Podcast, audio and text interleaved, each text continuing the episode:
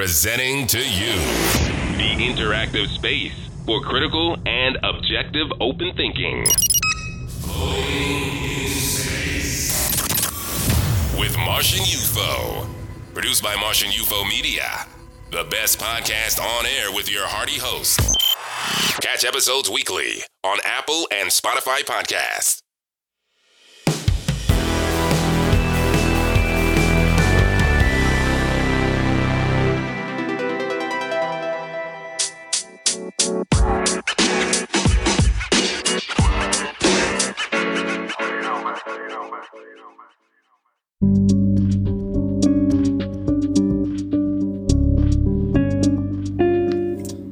Hello, hello, hello, everybody. Welcome to uh, Floating in Space with Martian UFO.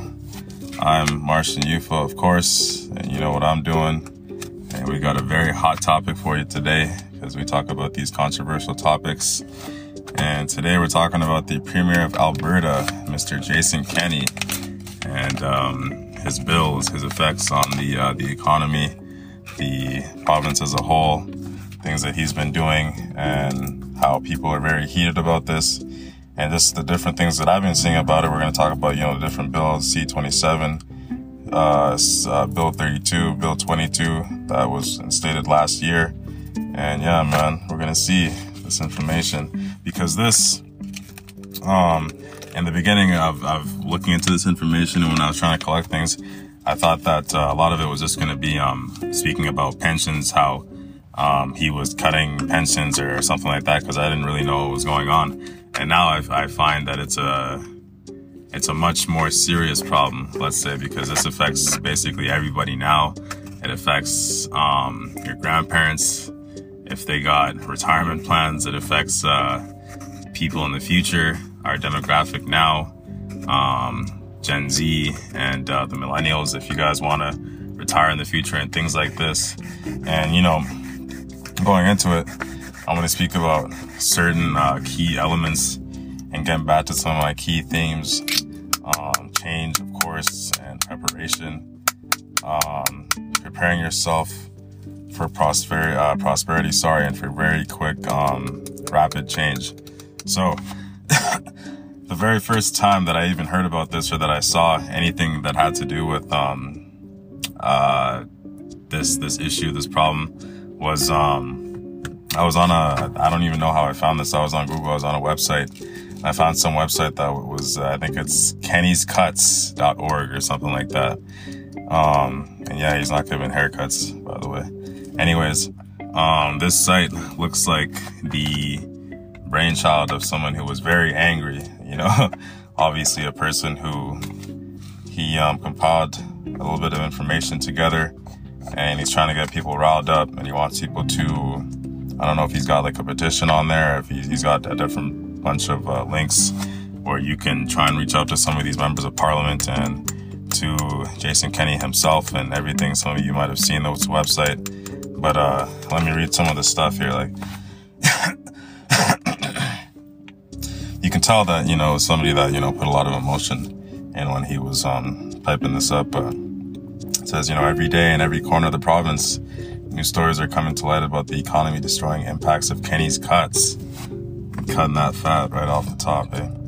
Uh, when he was elected, Kenny made a lot of promises to hardworking Albertans, promises to kickstart the economy and restore prosperity to Alberta, which he did not.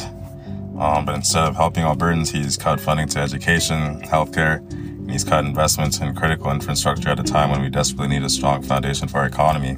I think we're seeing the effects of that because what did I say before? I think in one of my previous recordings, it was uh, a lot of doctors and, and people now in, in um, professional professions, certainly, they're looking at BC. They're running away. They're getting the hell out of uh, Medicine Hat, uh, out of Alberta and, and as a whole, and trying to go someplace that they think is more prosperous, where there's more money, and certainly where they'll uh, get a more fair shake, I guess, in terms of their profession. I think um, definitely speaking about some of the things that Kenney's trying to do in terms of the pensions and um, removing them from the CPP. I think I have information here that kind of um, describes it a bit more. That is going to be huge. That affects everybody. That's the kind of dangerous stuff that I'm talking about. you know, it says uh, he's tipped the playing field against workers and in favor of wealthy CEOs. He might may have, instead of boosting the economy, he's given away $4.7 billion to profitable uh, corporations who have no intention of using the money to create jobs. Maybe not. He slashed the education. So, I mean, this guy's already said that. And healthcare, again, which will throw nurse, uh, thousands of nurses, nurses and teachers out of work. Um, that is the opposite, of creating jobs. So, this guy, very emotional guy, and I'm going to go forward here because in terms of actual like facts and whatnot, he doesn't have too many. Um, he does mention Bill uh, 22. Um, let's see.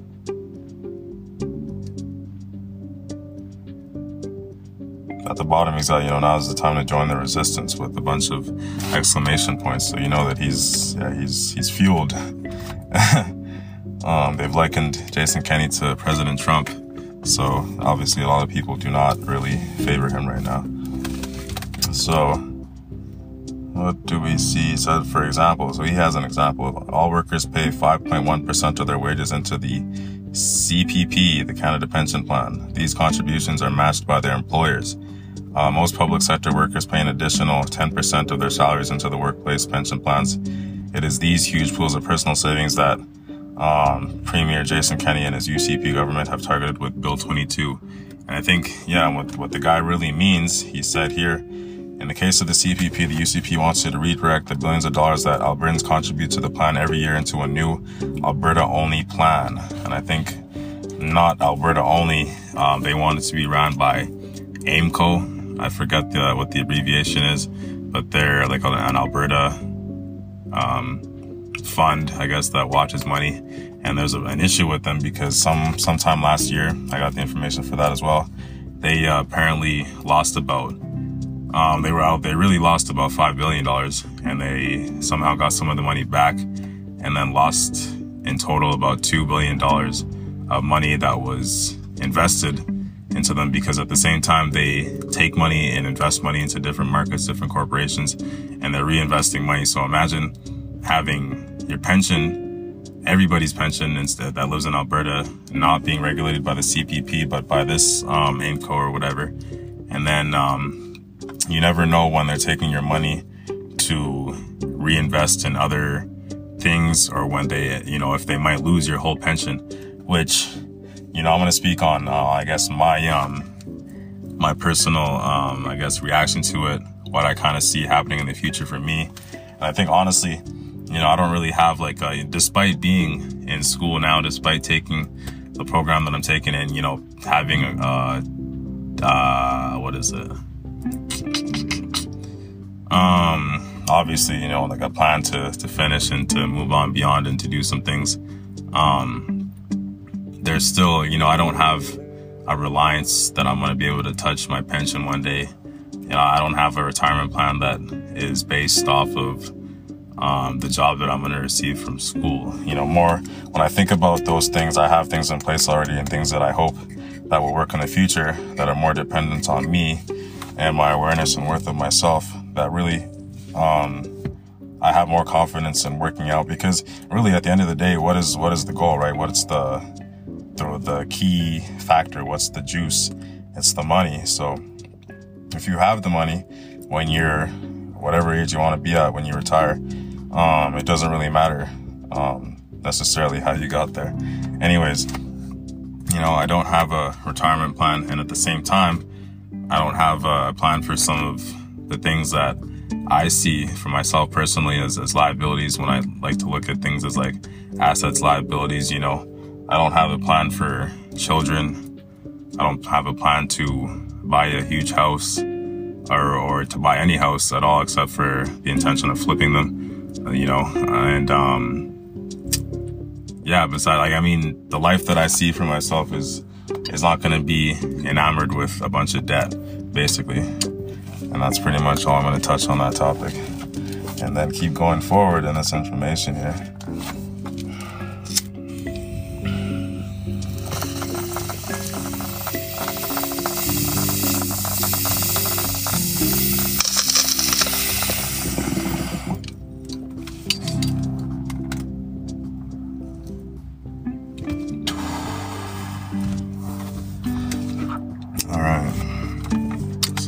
Says, um, experts agree that it would cost millions to withdraw from CPP and set up and run a separate Alberta plan. They also agree that an Alberta only plan would be less portable and more vulnerable to economic downturns. I think that's true. And I think um, Jason Kenney, the reason that he believes so strongly in it, because even he, I think, has come out and um, admitted that there could be issues with this, that it would be expensive, of course, obviously, and that um, there's a, a risk of, of money being lost.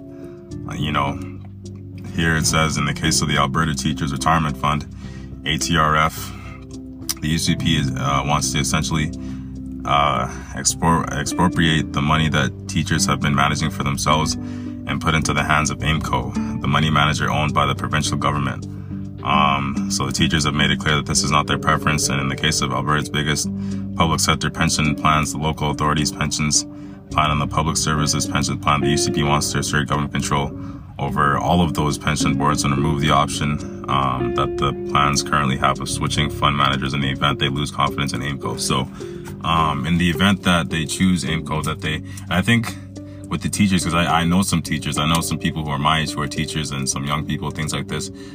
Um, not that I want to say, oh, I mean, you should be worried and, and whatever, but, uh, you should kind of be a little bit, I mean, you should be thinking about this because in the case of the teachers, they've already been told that this has to happen, I think either before the end of the year, this year, or before the end of 2020.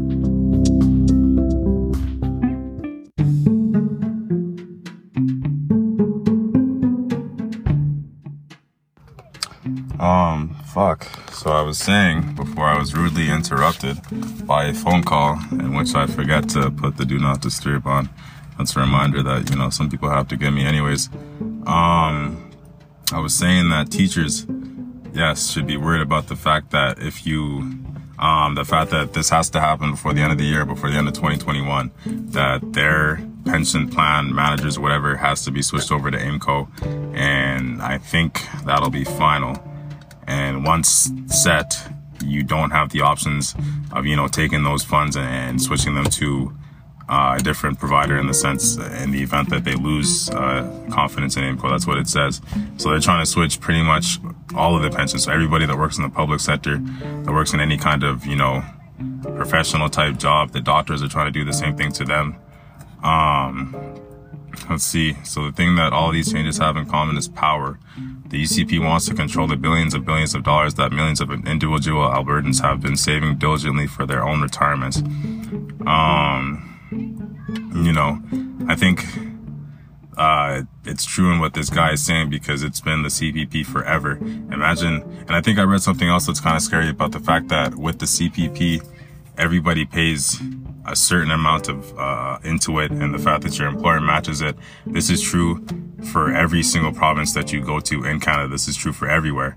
If um, they change certain things with the CPP or if it was an Alberta only plan, I think they'd be able to change the amount that they contribute into it and the amount that your employer, I guess, gets to match or whatever. So you wouldn't see the same returns necessarily, or you might suddenly lose a little bit of a percentage, which uh, you know, if it's equated in dollars, actually equates to a lot more of a, uh, um, one second.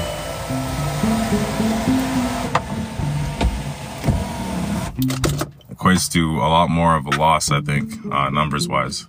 So, yeah, that's, you know, it's scary. I think dangerous ground, definitely like playing with people's pensions and and the teachers, if I was a teacher, I, I obviously wouldn't be happy about this. I wouldn't be happy about the fact that this has already been put in place and, and, and it's set, and I'm going to find the information to support that as well, you know, and now we're going to see the different articles that I have in front of me. So I'm bouncing in front of different information and whatnot here. Um, and yeah, it's, it's unfortunate, man, because it's, you know, you want to have it all run in, in one recording and then to have the interruptions and to have all that, it's uh, it's yeah, it's crazy. Anyways, naturally, some questions arise whenever anyone floats the possibility of transferring billions of public dollars from one fund manager to another, because those dollars can be lost during the transferring They can be lost before, they can be lost after. That's a lot of money, everybody's money, public dollars, retirement money, money that ever since you've been working, since you had a job at like fucking 14, 15, 16, whatever it was, you know, if it was a registered job with the government or, you know, any, any job that you paid taxes into, if you made enough, um, this money will be affected and you will be affected for sure by losing this money.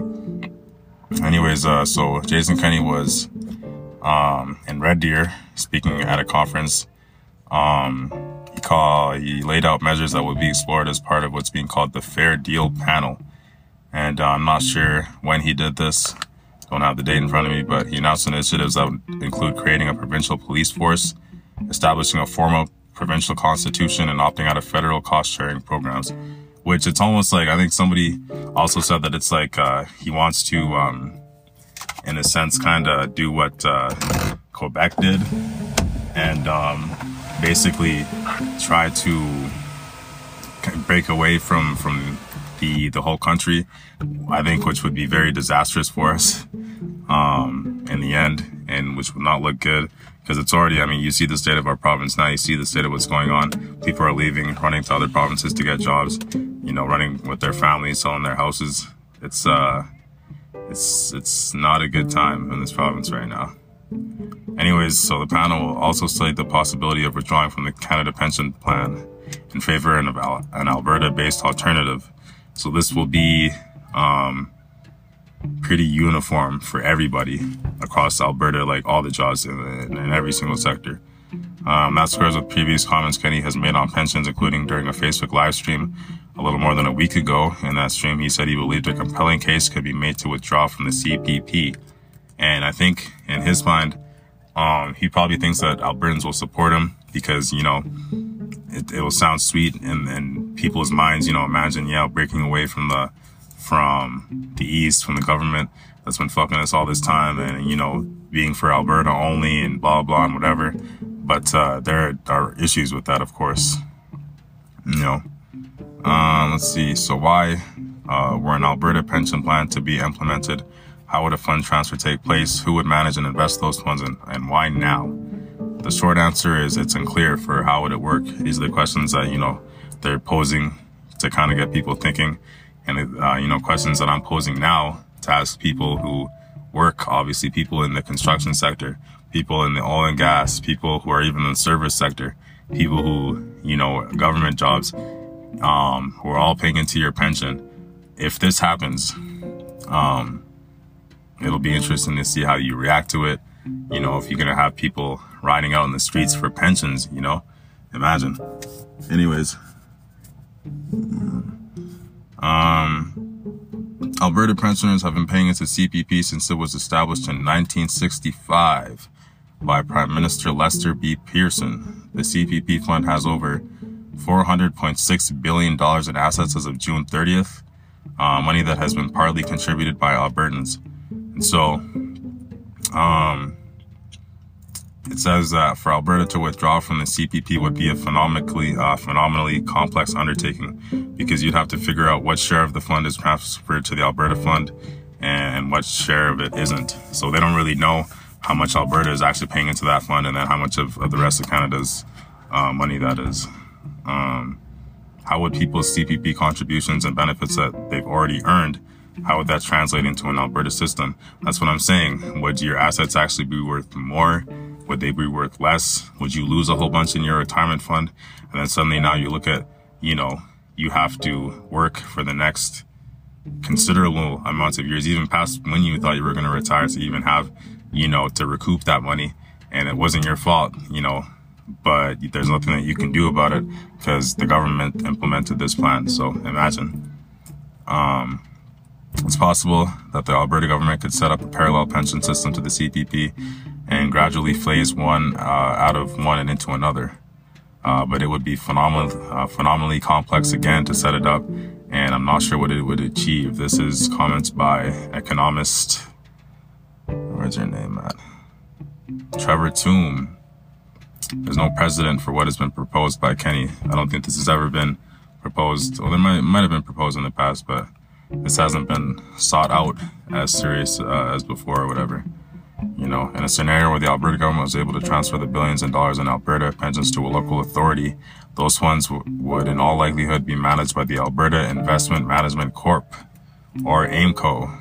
Um, AIMCO was a crown corporation, meaning it is owned by the provincial government, meaning that they decide what happens the, uh, with the money, they decide where it goes, um, and you don't really get much of a say anymore, as with how you do with uh, CPP. Um, let's see. He's talking about. So this is a different article I'm looking at now, speaking about um, different changes that um, uh, Jason Kenney is looking at. Um, so here it is. It says Bill 22, which came out in 2019, forced the Alberta Teachers Retirement Fund to hand over its 18 billion pension fund to Alberta Investment Management Corp, AIMCO, a crown corporation that just lost 1.9 billion of its uh, the Alberta Heritage Trust Fund's assets. So they lost this money, about two billion dollars, which I said earlier, of the Alberta Heritage Trust Fund's assets, and they really lost um, uh, closer to five million, uh, five billion, sorry, and were able to get some of that money back somehow. And that was through investing. They invested some of this money, and then the investments sank through. They didn't go through, which means that with your pension money, they can invest in anything that they want. The provincial government can invest your money, and they don't really have to tell you at any time that they're doing this, why they're doing it, and if they lose the money, God forbid. Um, that they have like a, backup plan to get this money back, or you might be working until your back breaks. Like I, don't know. Anyways, um, you know, mean, this is things that he's trying to do to fix the oil patch. You know, everything is is about the oil patch, the oil patch, trying to get the oil patch back. But I think these are very uh, uh, radical strategies, decisions that are being made about people's money that's already there. You know, being money that people have already worked for. Um, and if lost, can't really be recouped that easy because people have done the work. That's sweat equity. And people that are listening know that. You know you've done the work for that shit. Like, hmm. So, this bill also prevents the numerous public pensions under AIMCO control from ever taking their investment business elsewhere, regardless of poor investment results. Meaning that if they fuck up your money, um, you can't say, hey, well, you know, we want a different fund manager for our pensions. We want it to go back to the CPP. It's not happening. If they if they vote this in, um, yeah, we're gonna be we're gonna be in trouble a little bit.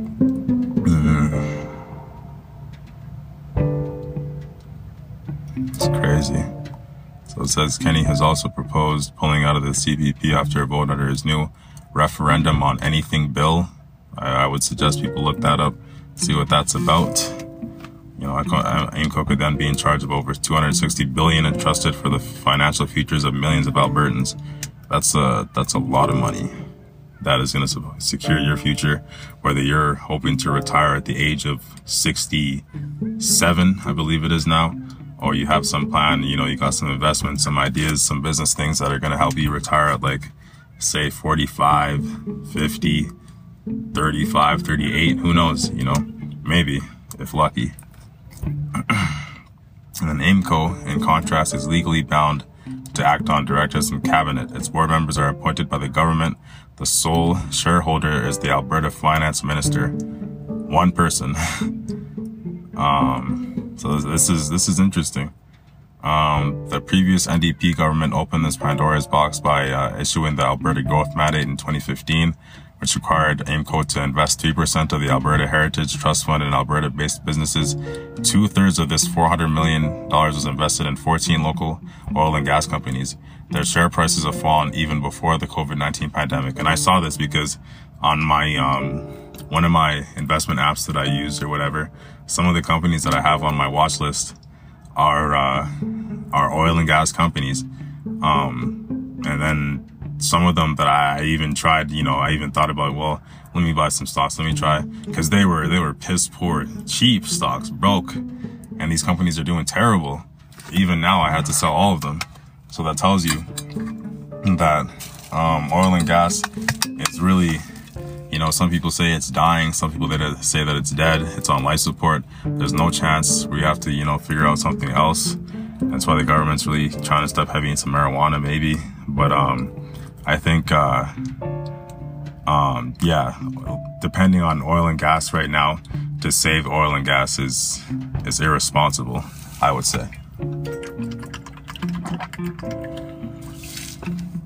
And I know in saying that, that there are still people that are working in oil and gas and people who might even know about the shares of the company that you're working for and how much these shares are worth and things like this. But I can bet, and if you do know this information, I'd be sure that you you know for a fact that these shares are not worth what they were um, even a year ago, even two years ago, three years ago.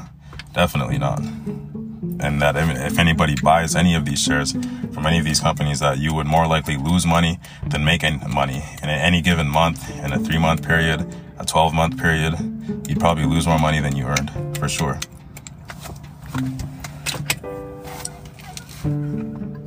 Um,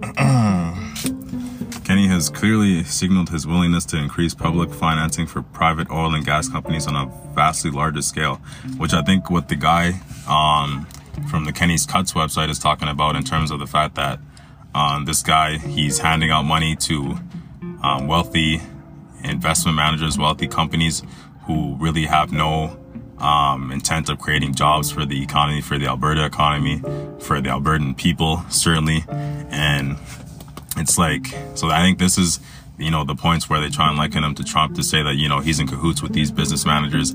You know, he's, he's basically making backdoor deals with these people to save them, save their companies. And then other people are basically having their companies go shut down, starving. There's another topic that I'm going to talk about in a different episode about how GNC, basically most of the stores, even the one in our city here, is being shut down. I don't know when they're closing. I think maybe, I think today might be the last day or something. Pretty soon they're going to be out. And so this um, was surprising to me because um, this used to be one of my, you know, I, I went to this supplement store. I bought a lot of stuff there. I was a regular. And now they're bankrupt.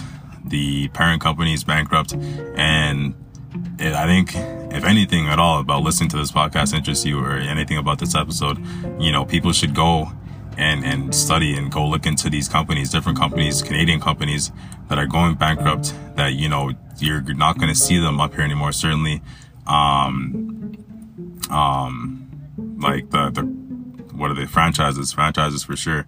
I I was having a conversation with somebody yesterday about Pizza Hut and Wendy's about how their parent company just went bankrupt, just filed for bankruptcy. And I think, I don't know about if the Pizza Hut in our town, there's two of them, the one that's up here around uh, Southridge or whatever, if it'll go out of business because um, it's a franchise, so the guy that owns it really has to decide on his own merit, I guess, what to do. And then the Wendy's, you know, I would hate to see that go, but it, that's really this is this is the time. This is what's happening now. This isn't something that you know we're talking about. Oh, like this this is real stuff that's happening currently. Businesses are losing money as just as much as individual people are losing money. Um, so let's see. Uh, last April, Kenney committed 7.5 billion dollars in provincial funds to complete the Keystone XL pipeline because TC Energy could not access private equity for the contentious project. A move he boasted was a solid bet. And I didn't really follow that. But Anybody that did follow that, I think you might remember him making these comments um, and how um, confident, I guess, he wasn't doing this, taking almost $8 billion to try and compete this pipeline. I think a lot of people were actually um, really excited about this. You know, it's going to create so many jobs and, and all this kind of stuff. And then uh, it says here that international finance experts disagreed, calling the investments an idiotic waste. Unfortunately, because um, uh, the solid bet uh, went bust the, uh, the U.S. Supreme Court just upheld a lower court ruling halting TC's Energy's um, construction of the project until stream crossing permits are issued by local authorities, if that ever happens. Which right now, in our current times, these things waiting for for permits from, from local authorities from somewhere down in the states to be able to complete a pipeline in Canada, um, that could take forever. You know, I don't think that's happening anymore. Um, Democratic presidential candidate Joe Biden holds a solid lead in the race and has vowed to kill the pipeline if, if he is elected. So see, I mean, certain things that affect us that are, and you know, miles away from here that we can't even do anything about. People were, were praying for this pipeline, you know, crying over this pipeline and like, oh man, can't wait till this, you know, till it goes through and everything. And look, you know, people in the States have more control about things that happen here than, um, than we do and are, are affected by things that happen down there, right? Like, and I think, and to break away a little bit, talking about that election, um, it's probably going to be either Trump is going to find some way to pull, you know, a rabbit out of the hat in the end, or Joe Biden is going to sweep and he will kill the pipeline and he'll do a lot of other things that may affect Canada, may affect Alberta directly, and who knows. You know, AIMCO has also bet big on contentious pipelines. Last December, the fund bought a 65% stake in the TC Energy Coastal GasLink pipeline. Um, and we all know what happened with that. If you don't know, you should look that up too. Uh, just before a nationwide rail blockade in support of, I'm gonna try not to mess this up, the Wet'suwet'en hereditary chiefs opposed to its construction and they literally set up shop right on the um, the railroad tracks. And uh, you you understand that you know you had police showing up and things like this. These people are not going anywhere. The police are not going to touch them, and they didn't. And so they did not uh, go ahead with that. Um, let's see. Says the pipeline is being built to deliver fracked gas to an LNG plant in Kitimat, BC but large questions remain about LNG demand and indigenous consent, which I think they will give none. I think they have no fucking uh, intent on letting that pipeline be built, on letting these people come through their land, certainly. And, um, you know, I'm not going to give any uh, opinion on it. I think these people are certainly right in defending their land, their territory, things like this. Um, I agree that the pipeline probably would have helped in some way. It might have helped create jobs. It might have helped the economy. And it's, uh, it's a big debate among people. You know, do you really want to rip up people's land just so we can boost the economy and things like this? Um, I wouldn't do it personally, but, uh, that's, that's what happened there. Unfortunately, this is the fund managing company that bet big on it and it, and it didn't happen. So it says TC Energy stock has dropped 16% since Alberta pensioners became majority owners in what could be a money losing climate killer.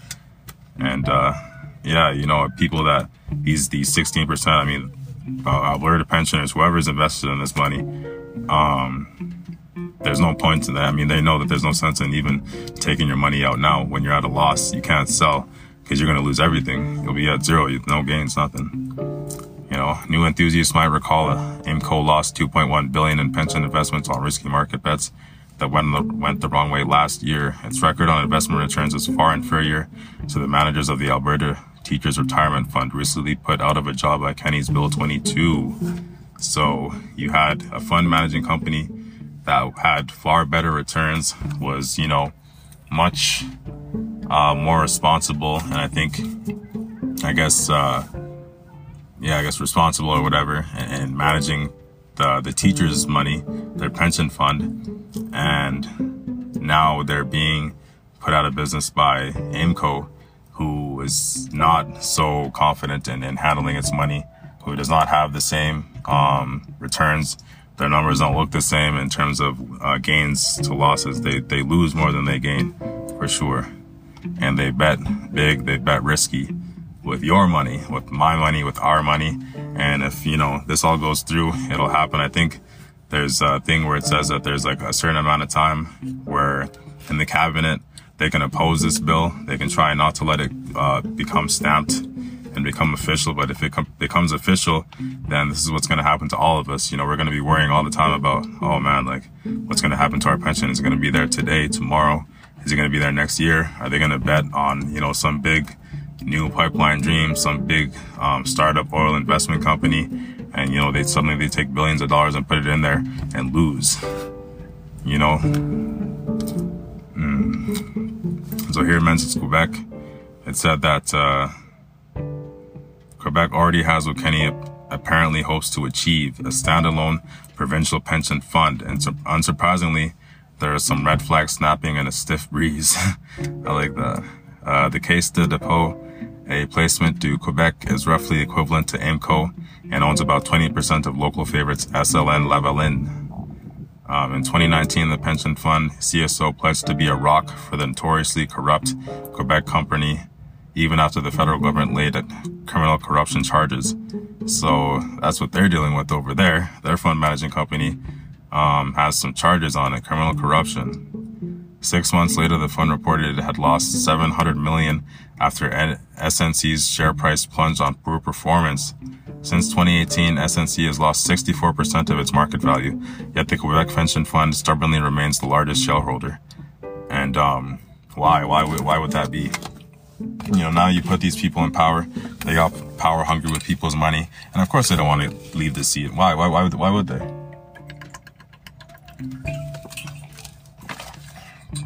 Is what happens, and so it asks: Does Alberta really want to emulate the path taken by uh, La Belle Province? Um, you know, I don't think so. I think people that listen to this and that really take the time to listen to this issue, to these questions, if you were asked even personally, you would say no. But that's what's happening because most of us do not hold a seat in government. You know, we have no say besides um, really writing a letter to our MP here. Forget his name again. And um, really, he, I think, if I pay any attention to him, I'm pretty sure that he's a Kenney supporter. Or maybe not now, but he used to be, right? Certainly conservative and supportive uh, of conservative views and things like this. I think sometimes different MPs, right? You almost have a gag on your mouth. You almost have to agree with certain things, even if you don't agree with them, because the people that are in charge, they're deciding, right? And like I said, there's only a certain amount of time in which the opposition, if they really want to, can um, can put in motions to stop it, to try and have it reviewed more, um, to see whether this is really going to be beneficial which, you know, looking at the information, looking at the track record, looking at the, the similarities to Quebec's um, fund management uh, of retirement funds, I don't think that we're headed in a good direction. um, so, let's see, give me a little bit more um, information on Bill 22 itself for anybody who's interested, I guess. Bill 22, or the Red Tape Reduction Implementation Act, was introduced in Alberta's Legislative Assembly yesterday. So I don't have dates for these, but you can go look up this information. After being tabled by the current UCP government, it proposes 14 revisions of government regulations through six provincial ministries in an effort to reduce program challenges. Meaning they're trying to recoup and save some money, and they're trying to make some more money quick to make up for money that they lost.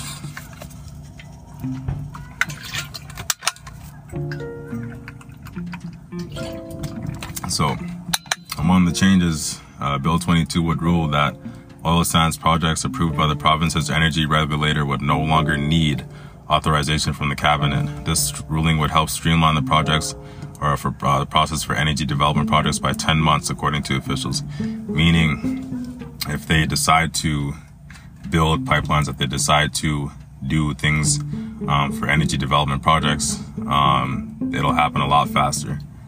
Um, Energy Efficiency Alberta would also cease to exist under this act, a program that was introduced by the previous NDP government. And I'm not sure what they did, but. Let's see. Bill 22 removes the requirement for cabinet to approve royalty rates, leaving the responsibility solely with the Minister of Energy. You know, Notley, um, who was in power previous to Kenney, called the change jaw dropping while discussing the proposed change with reports, uh, reporters on Monday.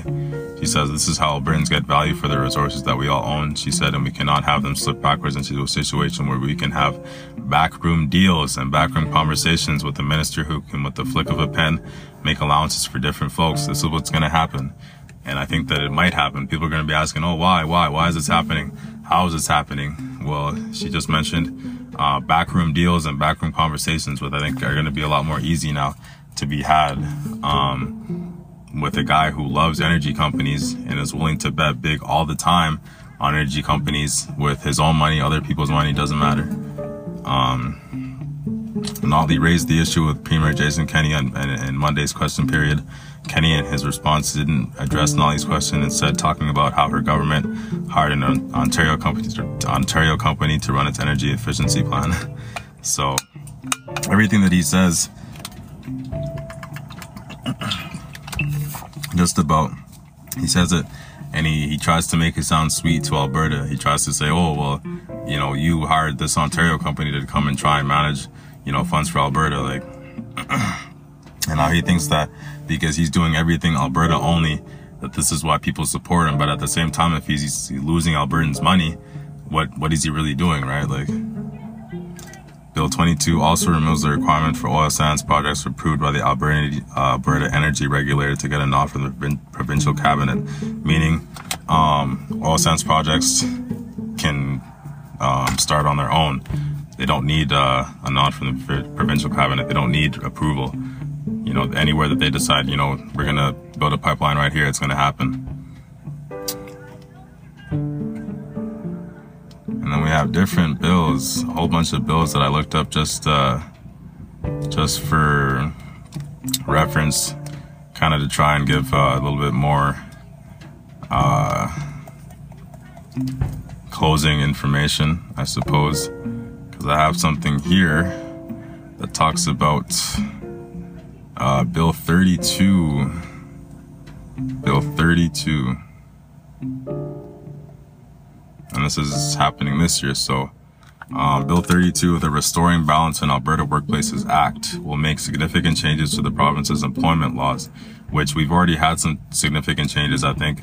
Um, some that I discussed with people, I think most people know now that, you know, overtime isn't really the same anymore in the way that it doesn't matter if you work more than eight hours on your shift anymore, if you don't hit more than 44 hours um, in the whole week of work. If you're still underneath that number, um, and you're at like 40 hours or whatever, or if you already hit like 30 something per week, they'll pay the, all those hours at regular time. You'll never see, say you worked a 12 hour day and then a 10 hour day, you know, and then a normal eight hour day, but those numbers don't reach to 40, 44. Yeah, you're gonna, you're gonna get all regular pay. There's gonna be no overtime in the day for sure. Um, Alberta will become the first jurisdiction in the country to require people to opt in um, if to if they want their union dues to go towards political parties or causes. Um, this bill allows for changes to overtime pay and how people are paid if they are fired. Um, obviously, I think negative effects more than positive. Earlier this month, Minister of Labor and Immigration Jason Copping said that while the government supports workers' rights to strike, we must balance the rights with the right of job creators while remaining focused on economic recovery. Um, basically, if you read into the lines uh, of what he's saying, it says that uh, basically, um, what's he saying again? Uh, well, the government supports workers' right to strike. He says they must balance the rights with the right of job creators while remaining focused on economic recovery, meaning that they're going to be looking at you, they're going to be watching you, they're going to be really um, paying attention to the number of times, the reasons that people strike, how many times you strike, why you strike. And uh, if I read further, it says that um,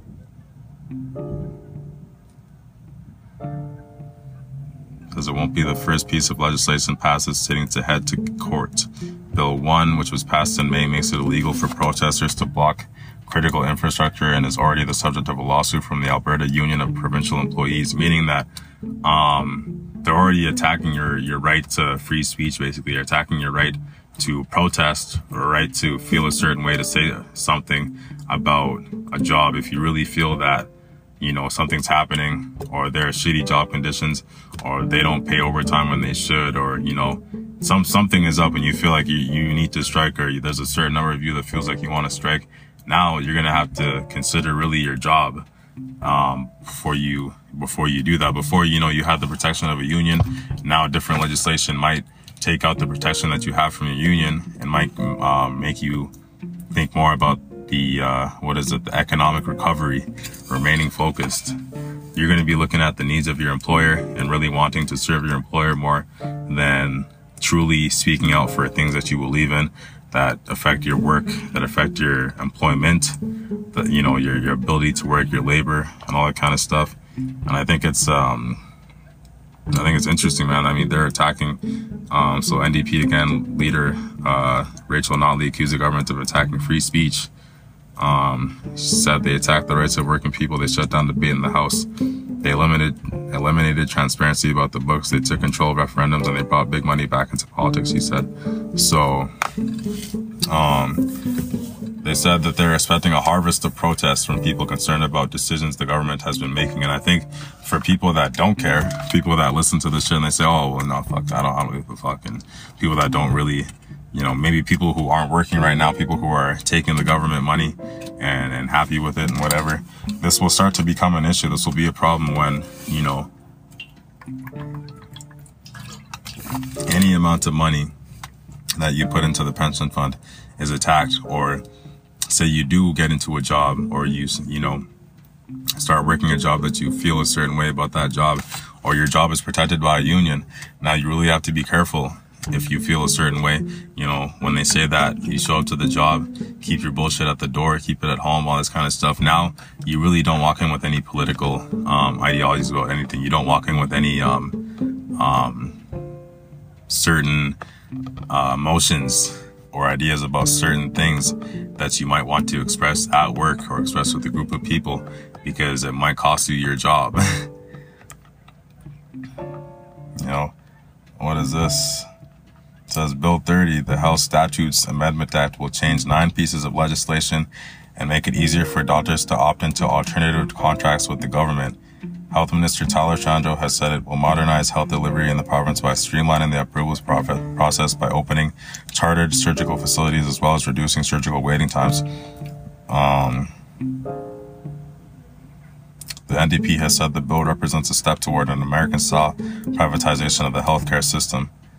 Um, and I think that's kind of what it is. That's why they liken him to Kenney. That's why they say, oh, sorry, that's why they liken him to President Trump. You know, they relate the two to each other. They say that Jason Kenney is basically taking, um, uh, plays out of uh, Trump's playbook, basically, um, and doing things like this. I think, you know, because I don't visit the hospital a lot at all, if ever, and I think it's gonna really affect people who go there and, you know, this guy's saying that it's going to modernize, uh, modernize health delivery. It's going to streamline services. But really, it's going to be that if they're able to set up chartered facilities, that means that you need to have a certain amount of money. You got to have a certain type of, of insurance, health insurance, you know, to go there. You can't just walk in with your Alberta health insurance anymore you know, you got to pay before you get services. You have to pay before you leave the facility. These are going to be different types. It's not going to be going to like, you know, emergency at the Medicine Hat Hospital.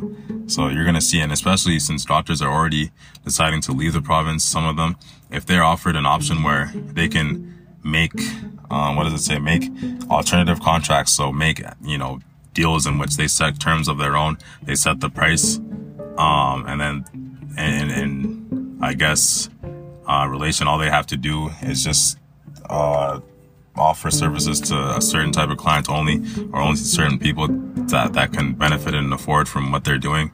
It's gonna really single out a lot of people that can't afford that kind of service, that can't afford how much it's gonna cost if the prices raise, right? Because that doctor says that, you know what? Because uh, because the government's offering me a good deal. You know, I want to charge this and this for my for my services, and I'm only going to offer these services. And suddenly, the the doctor before who had you know free range to help out all people and, and have a wide range of services, and his cost wasn't too high. Now he's money hungry, you know, and and turned that way by the system. Possibly, this could presumably happen with a lot of doctors. You know, I'm sure um, the idea of alternative contracts with the government is going to sound lucrative to a lot of them. Maybe a lot of them will decide to stay in Alberta. They'll be like, okay, well, the government's going to make me a deal. I'm not going anywhere. And then it's going to be the kind of deal that I want, you see? And they'll basically be in the government's pocket for sure. And then Kenney defended his government's decision to limit the debate on Bills 30 and 32, pointing out that the opposition already had 28 hours of debate related to Bill 32. So he says, I completely recognize the opposition has not just the rights but the responsibility on bills that they strongly oppose to seek to delay them or filibuster them at the same time it's the government's responsibility to implement its platform commitments, he said. So he is going through um, full blast.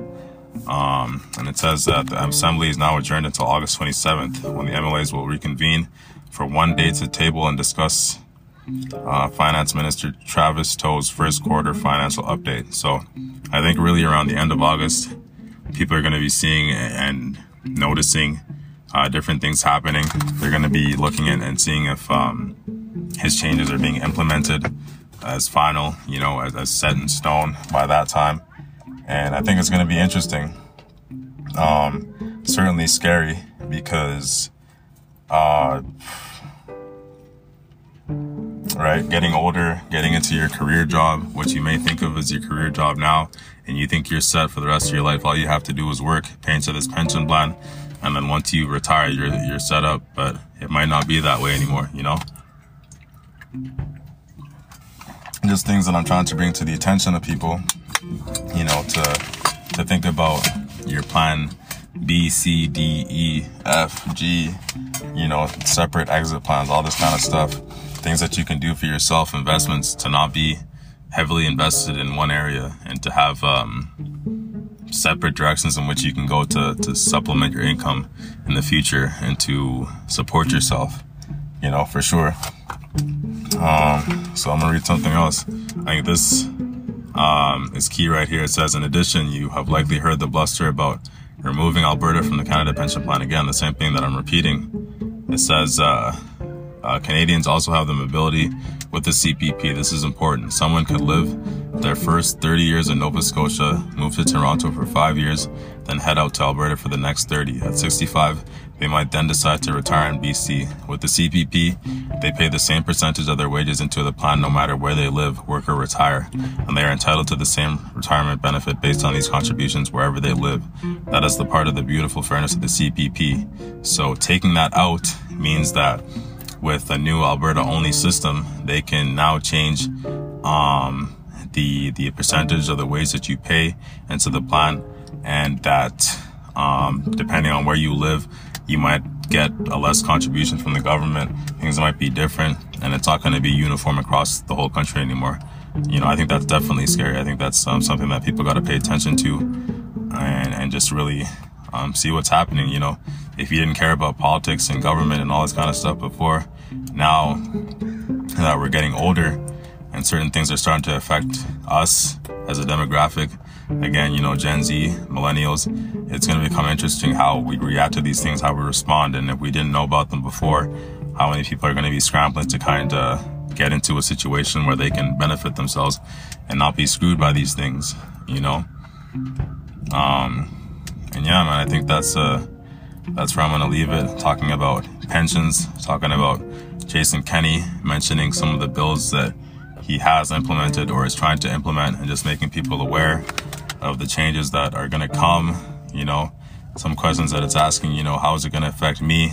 You know, this issue, says it's important to every single Canadian. If you yourself are retired, if you have a family member who is retired or one day wish to retire, this issue has a direct impact on you and your retirement security. So I think we all need to be not worried yet, you know, not like scrambling and all this kind of stuff, but just definitely paying attention, being aware about what's happening with the government, with how, you know, the, the provincial government um, specifically is trying to manage money and how they want to use your money and our money um, to basically benefit them. I'm not going to say benefit themselves, but what they think of trying to fix the province and, and maybe making rash decisions in, in terms of that goal. So, yeah, man, I think I'm to leave it there. I think people probably get the point by now. I've been talking for like over 40 minutes, so I hope that people enjoy it. Thank you all again for listening, and you know, shout out to the people that really give it the time of the day or give any you know a couple minutes here and there to listen to the stuff that I have to say. I really appreciate it, and you know, as I check the um the listener list, you know, I see now that I have you know my my presence is still heavy in Alberta. I got some people listening in Saskatchewan. I got people, like I said before, in Spain. I think I got people in New England now. I got people uh, before, uh, where was it? The Netherlands, something like. I got, I got a long list. I got some some people in, in, Europe. All the European people, I love you. Shout out to you guys, and um, you know, keep sharing, keep listening, keep posting. You know, this stuff is gonna turn real big soon, and um, I'm gonna have different topics to speak about, like I said, and the platform is gonna get bigger. So, thank you again for all the support. And I, I uh, bless you and I wish you a good day. Keep floating.